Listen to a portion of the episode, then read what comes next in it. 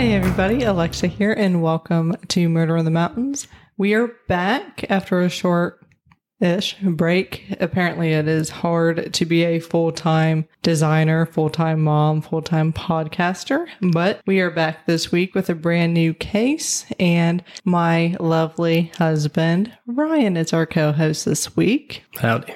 Howdy, he says. Okay. So, okay. So, this week's case takes place in various cities in California. Steven Gregory Stayner was born on April 18th, 1965, in Merced, California. He was the third of five kids for Delbert and Kay Stayner, and he had three sisters and an older brother. On December 4th, 1972, seven year old Steven was walking home from school when he was approached by a man named Ervin Murphy, who was handing out religious pamphlets on the street asking for donations for charity. The man asked Steven if he thought his mom would be willing to donate to the charity, and he's like, Yeah, she'll probably have some stuff at the house that we can donate. Who doesn't have a bag of Goodwill just sitting in their closet that's not been taken? We do. He was like, Great, I'll drive you home and talk to your mom to get the stuff. Steven then followed the man to his car where he saw another man was waiting in the car as well. This guy was a registered sex offender named Kenneth Parnell. He was a former motel clerk who had already been convicted of molesting an eight year old boy while impersonating a police officer, for which he only served three years in prison, which is nuts. Parnell had convinced Ervin, who was mentally handicapped, that he was a religious leader who God had called to spiritually, spiritually, God. God. Did I say that weird? To me. God spiritually. You're, get, you're getting in it. Great job, babe. Okay. So basically, he told Ervin that he wanted a little boy to like lead to Jesus, essentially. So Is that ma- like a. well, it This is- is the pedophile, right? Yes. Hmm. So what Ryan did was air quotes. Yes, but Ir- like Ervin didn't know that it was air quotes because he was mentally.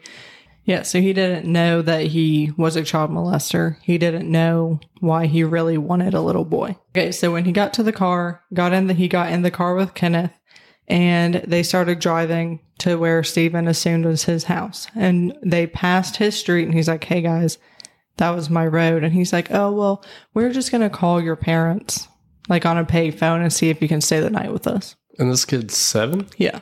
So Steven was like, we could literally just ask my parents, like, when we go to my house to like get the donations. And they're like, no, no, no, no, like, it's fine. We'll just call them. And he's like, okay. So he does get out of the car, uses a payphone to quote unquote call his parents. When he gets back in the car, he said that uh, his parents told him that they didn't want him anymore and was going to take him back to his house. But the reality was that Delbert and Kay had already reported to the police that Steven hadn't made it home from school. Obviously, Steven didn't know that. He's only seven years old. So Kenneth took Steven to his cabin in Cathey's Valley, which was only a few miles away from his home in Merced. Kenneth started molesting Steven the first night at the cabin and began raping him 13 days later. Steven was told that the reason his parents didn't want him back was because they couldn't afford to raise five kids, so they granted Kenneth legal custody. So just think about this.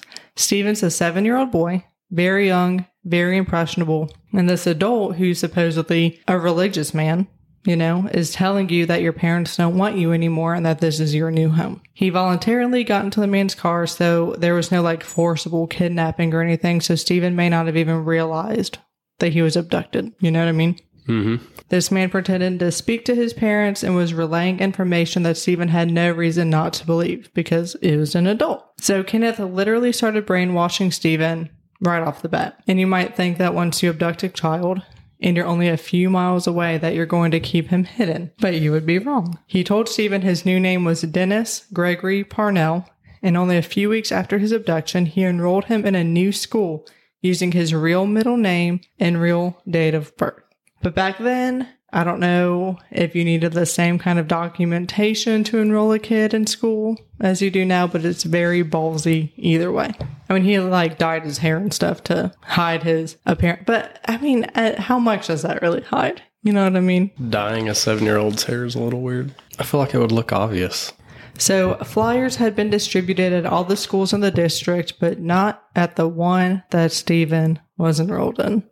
Of course. Kenneth and Steven moved around California over the next few years to avoid detection. As Steven got older, Kenneth allowed him to drink alcohol and come and go from the house as he pleased. So technically, he could have left or gotten help at any time. But again, he was told from age seven that his parents didn't want him. And he, like we said, voluntary, voluntarily got in the car. So he didn't see a need to flee from his abductor. Like, where am I going to go? To my parents that don't want me? And aside from the fact that he was being sexually abused, he didn't really know what he had to get help from, if that makes sense. Like, obviously, he knows that that's wrong, but Kenneth told Steven one time and one time only not to tell anyone about the abuse that was going on. So Steven didn't out of fear of what would happen if he did. So he was told early on once, tell anybody what's happening, trouble. He said, okay. And then he was just allowed to do whatever he wanted because he never tried to flee, whatever. Four years into his captivity, Kenneth gave Steven a Manchester Terrier who he named Queenie. Steven loved the dog and it was the like a happy part of his otherwise not so great everyday life. If you're like, wow, maybe Kenneth is turning over a new leaf, giving Steven a nice gift and companion, once again, you'd be wrong. When Steven was 11 years old, a woman named Barbara Matthias came into the picture and began living with Kenneth and Steven, who she knew as Dennis. She was allowed to freely rape Dennis as she pleased, and she took full advantage. Like, you hear stuff like this all the time. How do these people find other people like this? It's just wild. Like, it's hard enough when you're normal to find normal people who share your hobbies and your interests and you're friends with. But then these criminals like find people who do stuff like that all the time. And it's just nuts. Like who's down to molest some minors? Yeah, like how, how does this come up in casual conversation? It's like I have get some Cracker Barrel and uh, touch little boys? Exactly. And as far as she knows, this is his son. You know what I mean? So you're dating a man who you know and are okay with him raping his own son, essentially. When Steven turned 14, he became too old for Parnell's taste. So he decided it was time to find another younger boy. He enlisted Barbara in his search for a new boy and she tried to lure a boy that went to the same boys club as Steven into the car, but her attempt was unsuccessful. Kenneth then decided he would make Steven help him kidnap another boy. Steven made quote unquote attempts multiple times, but would always find a way to sabotage it without Kenneth knowing. Like, all shucks, didn't work, didn't work again. So when that didn't work, Kenneth bribed one of Steven's friends named Sean Poorman with drugs and cash to help him kidnap a little boy. So Sean allegedly tried to back out, but he was threatened into keeping his end of the deal. Sean saw five year old Timmy White playing in his yard on February 13th, 1980. He tried to coax Timmy into Kenneth's car, but he resisted and tried to run inside. Sean then grabbed Timmy and pushed him into a fence, grabbed him, and forced him into the car, literally kicking and screaming. I don't know how nobody saw it because it was daytime in his yard, but things happen. So let's just note that it's been seven years since Steven was kidnapped, and he's just living his new life. So when Sean brought Timmy to Kenneth, he was paid in cash and weed in order not to speak of it again. And why would he? Because he just kidnapped a little boy. You know, he's going to get in trouble just as much as Kenneth is. Hmm. So, just like he did with Steven, Kenneth immediately started brainwashing the little boy and changed Timmy's name to Tommy so original. He also dyed his blonde hair brown so he wouldn't look like the missing posters. It was hearing Timmy being told the same things that he told Steven to make Steven realize just how bad things had been. He knew Timmy had a family that was missing him, so he was like, well, hey, maybe I do too. Two weeks after Timmy was kidnapped and brought to live with Kenneth and Steven, Steven knew he didn't want the little boy to go through what he went through. So Steven decided that they were going to escape and he would get Timmy back to his family. He couldn't bear the thought of Timmy going through the same abuse as him.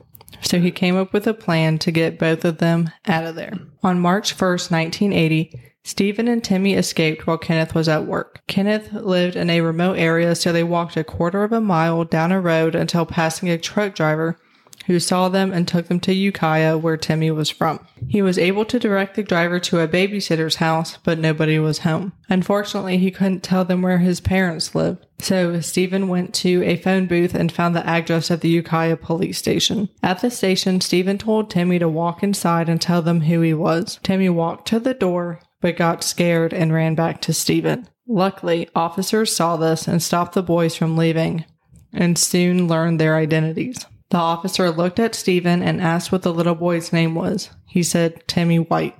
In disbelief, since the little boy was literally all over the news, his blonde hair had been dyed, he asked one more time, and Steven said again, Timmy White. When asked what his name was, Steven, who had been known as Dennis Parnell for seven years, told the cop, I know my first name is Steven. I think my last name is Stayner. That's not. How old was Timmy from the time he was abducted to this? He was five and it was only like a few days. Okay, I thought it was quick. Okay. Mm-hmm.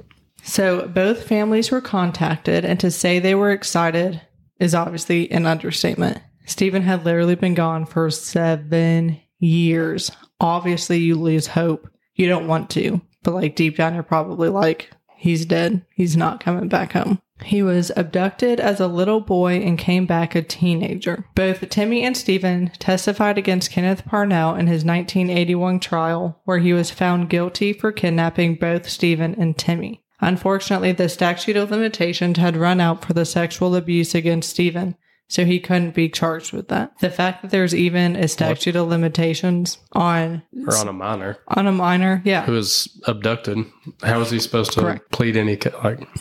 The statute of limitations should be from the time you're like an adult or had a chance to make a case. I or feel like something. there shouldn't even be one. I feel like that's a stupid thing. yeah, it's kind of dumb. So, what's even more ridiculous is that Kenneth Parnell was only sentenced to 20 months in prison for kidnapping Steven, a boy he kept captive for seven years. But he was sentenced to seven years for the kidnapping of Timmy. But he was released on good behavior after only serving five years. So he spent less time in prison than Steven did under his control. Whack. Yeah. So, as for Steven, his transition back to his old life was not a smooth one. He was teased and bullied relentlessly for the sexual abuse he suffered during his time with Parnell, like by other children. Kids are horrible. Literally the worst. How did they know that? Because it was in the news. Hmm. It was in the news. There was a trial, you know, everything. The bullying was so bad that he just ended up dropping out of school. And if you remember earlier, Kenneth let Steven drink alcohol and pretty much do whatever he wanted. And as you would imagine, his real parents would not Not do that. allow that. So after a few years, things got so bad at home that his father ended up kicking him out of the house. Literally, like, can you imagine kicking your child who was ripped from your life for seven years out of your home? But Delbert was not really helping the situation because obviously Steven had gone through serious trauma the kidnapping, the sexual abuse, being brainwashed into thinking your parents didn't want you, then the shock of coming back to that family and having you know all these rules that you weren't used to. So any one of those things would be a lot to deal with, but Steven had the whole combination of things. And despite everything he'd been through, Steven's father refused to let him seek counseling. He was like, You're not going to therapy. You don't need it. You're a man. You know, whatever. Toxic masculinity, huh? Exactly. That's nuts, though. So yeah, literally prohibiting your son from getting the support he needs to and move on and then kicking him out of the house because he doesn't know how to cope with it. How old was he roughly at this time? Um You said a few years he'd been back. He was 14 when he moved in. yeah, so like 17 probably. Yeah. So by the time Steven was in his early 20s, he had a wife and two kids and was generally like doing better. Then one night when Steven was on his way home from work on his motorcycle, a car hit him in a hit and run. Steven wasn't wearing a helmet and he died of his injuries at the age of 24. The man who hit and killed Steven was sentenced to three months in jail and a hundred dollar fine. So two people who victimized Steven just getting a slap on the wrist Three months. for a hit and run where you murdered I was about to say somebody. you killed someone, so that's what involuntary manslaughter, I guess, or murder or something. I feel like it'd be involuntary manslaughter, but then you leave the scene. So I feel like that's another. yeah, layer You, know, on top you would it. feel like you wouldn't be so lenient Yeah, when you left. And you didn't try to get help. jeez. So, thanks to Steven's rescue, the return home went a lot better for Timmy. He didn't have the years of trauma to recover from, so things went back to normal relatively quickly for Timmy, who ended up being a pallbearer at Steven's funeral. Oh, Timmy became a sheriff's deputy with a wife and two kids, just like Steven. Unfortunately, also like Steven, Timmy White died way too young. He was 35 years old when he suddenly died from a pulmonary embolism. So it's incredibly unfair that these two boys who whose lives were changed forever by Kenneth Parnell were outlived by their abductor. Like I said, Kenneth was released after only five years for both kidnappings. So that would have been in like 1986, 1987. In 2003, when Parnell was 71 years old, he was dealing with some health problems of his own. He had diabetes, emphysema, and was recovering from a stroke, so he had a caretaker. This numbnuts attempted to bribe his caregiver to buy buy him a four-year-old boy off the internet. Obviously, she said no. good for her. Th- right? Thank you. A good person in the story. She went to the police, and he ended up spending the rest of his life in prison. Oh wait, so they put him in prison for soliciting a four-year-old, Yep. but abducting and molesting a seven-year-old wasn't good enough. Correct. This was also 2003, so laws have changed. And, and don't forget, he only went to prison for three years for molesting an eight year old before that. So this guy literally has a record. He had a record when he went to trial for Timmy and Steven. Yeah, prior to them. Yeah. Right. Yeah. That's what I'm saying. It's What not like. the special guy that helped get the boy? Did he ever stay in the picture that we know of? Or? No, he left the cabin like a day or two later and claims he never witnessed any form of sexual abuse. Steven and Kenneth shared a bed. It's like a one bedroom cabin. They shared a bed and Nervin slept on the couch. So he never saw what happened, you know, behind closed doors. Oh. So that was a lot, but we're not done. Oh, there's more. huh? Oh, there's more. But wait, there's more. Yes. This is a ShamWow commercial? It is. So on February 15th, 1999, so we're rewinding a little bit here because you just went to 2003 with Kenneth Parnell. Now we're 1999. So on February 15th, 1999, 42 year old Carol Sund, her 15 year old daughter Julie, and Julie's 16 year old friend Silvina Peloso, who was an exchange student from Argentina, went missing while staying at Cedar Lodge near Yosemite National Park. The night before, a man knocked on their motel door and said that he was a maintenance worker for the motel and he had to fix a leak. Carol let him in and he wasted no time. He immediately strangled Carol and 16 year old Savina and then loaded their bodies into the trunk of his car. He then took 15 year old Julie with him on a 30 mile drive in search of a place to dump her mother and her friends' bodies. It's traumatic enough knowing that their bodies were literally in the car with you, but to physically go with their killer to find a place to dispose of them is insane. The killer eventually pulled over and murdered Julie by slitting her throat. He left her body by a creek and then walked back to the car and drove 40 more miles before he stopped and set it on fire with Carol and Savina still inside. Their bodies were discovered a month later on March 19th and they were so badly burned that it took dental records to identify them. Julie's body, however, was not discovered at that time. Later that month, the killer sent a letter to the FBI with a roughly drawn map showing them where they could find Julie's body. In that same note, he said, We had fun with this one, something the FBI agents knew would not be good for the victim. Agents brought cadaver dogs to the area drawn in the map and they found Julie's body. Police immediately suspected a group of parolees in the area of the murders, so they began their investigation at the motel where the ladies were staying. Police spoke to employees and other guests about if they saw anything, and one employee named Cary opened up motel rooms for them and helped them in their search efforts. The employees at the motel were close knit and had no idea how something like this could have happened on their watch in their motel. Obviously, it terrified them. A few months after the bodies of the first three victims were found, police feared they had a serial killer loose in Yosemite when 26 year old Joie Armstrong was found murdered that July. Joie was a naturalist who had plans to go on a trip with friends on July 21st. Her friends went to her cabin and found it disheveled, like a struggle had gone down. They immediately called the police. Since she didn't meet them, they hadn't heard from her, and the cabin was a disaster. Police came and began a search for Joie, which led them to a stream near her cabin. It was that day that they found her decapitated body and her head a few feet away in the stream. The next day, police received a tip of a car that was last seen near Joie's cabin the day of her murder. It was a light blue car that was known to locals as belonging to an employee of the motel where the first three victims stayed. And I feel like you're like, what does this have to do with anything? Yes. You just kind of look at me like taking it all in. I wanted to ask the question, but I was like, you know, I'm going to be a patient co host. Yeah. Wait for you to tie it together. And you're about to. You're about I- to kill it. I'm about it, to drop it. Okay. So the car that was seen outside Joie's cabin belonged to Cary Stayner, the older brother of Steven. Bum, bum, bum. Police arrested Cary for possession of marijuana because that's all they could get him for at the time. They didn't have any evidence um, for like anything else yet. Like And Steven the boy? Steven the boy's older, Older brother. brother. Cary. Okay. His car was last seen outside a murder victim's house. Okay. Okay. And he worked at the motel where the other three victims were staying. Unfortunately, due to a clerical error, he wasn't held in custody overnight. Upon his release, he went back to the motel and tried to sell his belongings. He obviously knew he was on the police's radar. So, where would you go if you were on the run? Where would you go, babe? Not California. Not California. well, they're already in California.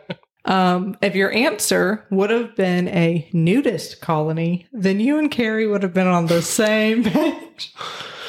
I mean, it's your last few days, possibly, I guess, huh? So he went to Laguna del Sol and began living in a tent. The police issued a bolo for Cary in his car, and luckily a woman at the nudist colony bar saw it and called the FBI when she saw him in there. After being taken into custody, police be- began questioning him while they shared a pizza. You know, sharing a slice. Cary reportedly became really sentimental, saying that this is the last pizza that he was ever gonna have. He knew that he was going to prison for the rest of his life. So he told the police that he was ready to talk, but he wanted something from them in return. You might think, take the death penalty off the table, uh, give me a cigarette, something normal criminals ask for. He decided he was going to ask the police in exchange for a confession for child pornography. What? Yeah. He said, and I quote, It's sick, disgusting, perverted. I know that, but I can't go to prison for the rest of my life and be happy without having seen it. Wow.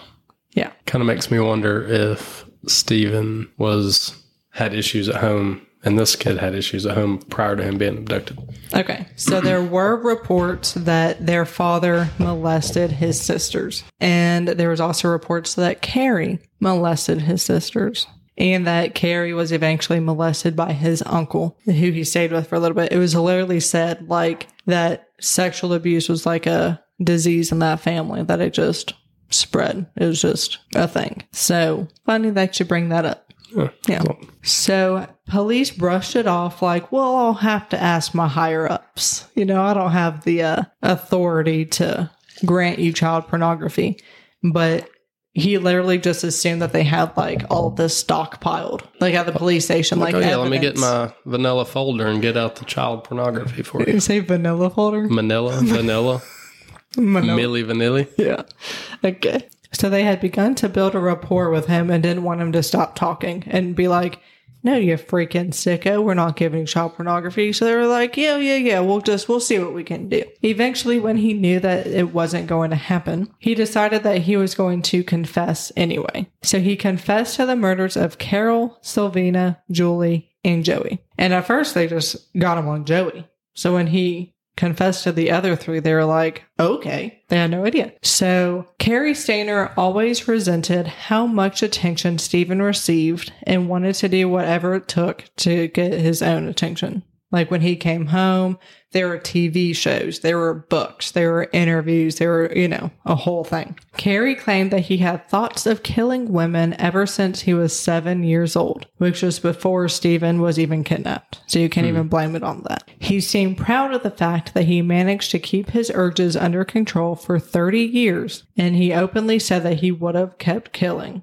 if he hadn't been stopped. Cary Stayner was sentenced to death in 2002 and is still currently serving his sentence in San Quentin prison. So your son is kidnapped when he was seven, miraculously comes home, then is killed in a hit and run. Then your other son becomes a serial killer. What a doozy. That's crazy. Whack, babe. That is whack. Did you see that twist coming? I did not see that coming. Good. And it's a solid case. It is a solved case. Yes. Yeah. Great job. when I asked Ryan to be our co host, he was like, Oh, you always give me cases that are unsolved, da da da, which is what every co host says. So obviously somebody's wrong. Some of them are solved. Some of them are solved. I said, No, no, no, this one is very solved. So yeah, multiple crimes, all solved in a crazy, tragic, twisty case. Any final thoughts or anything? No. They shouldn't. No. Okay. Well, uh, we are happy to be back. We. We are happy to be back. And if you guys would like to support the show, you can leave a five star rating and review on Apple Podcasts or Spotify. Follow us on Instagram at Murder in the Mountains and come back next week for a new episode. See ya. Bye.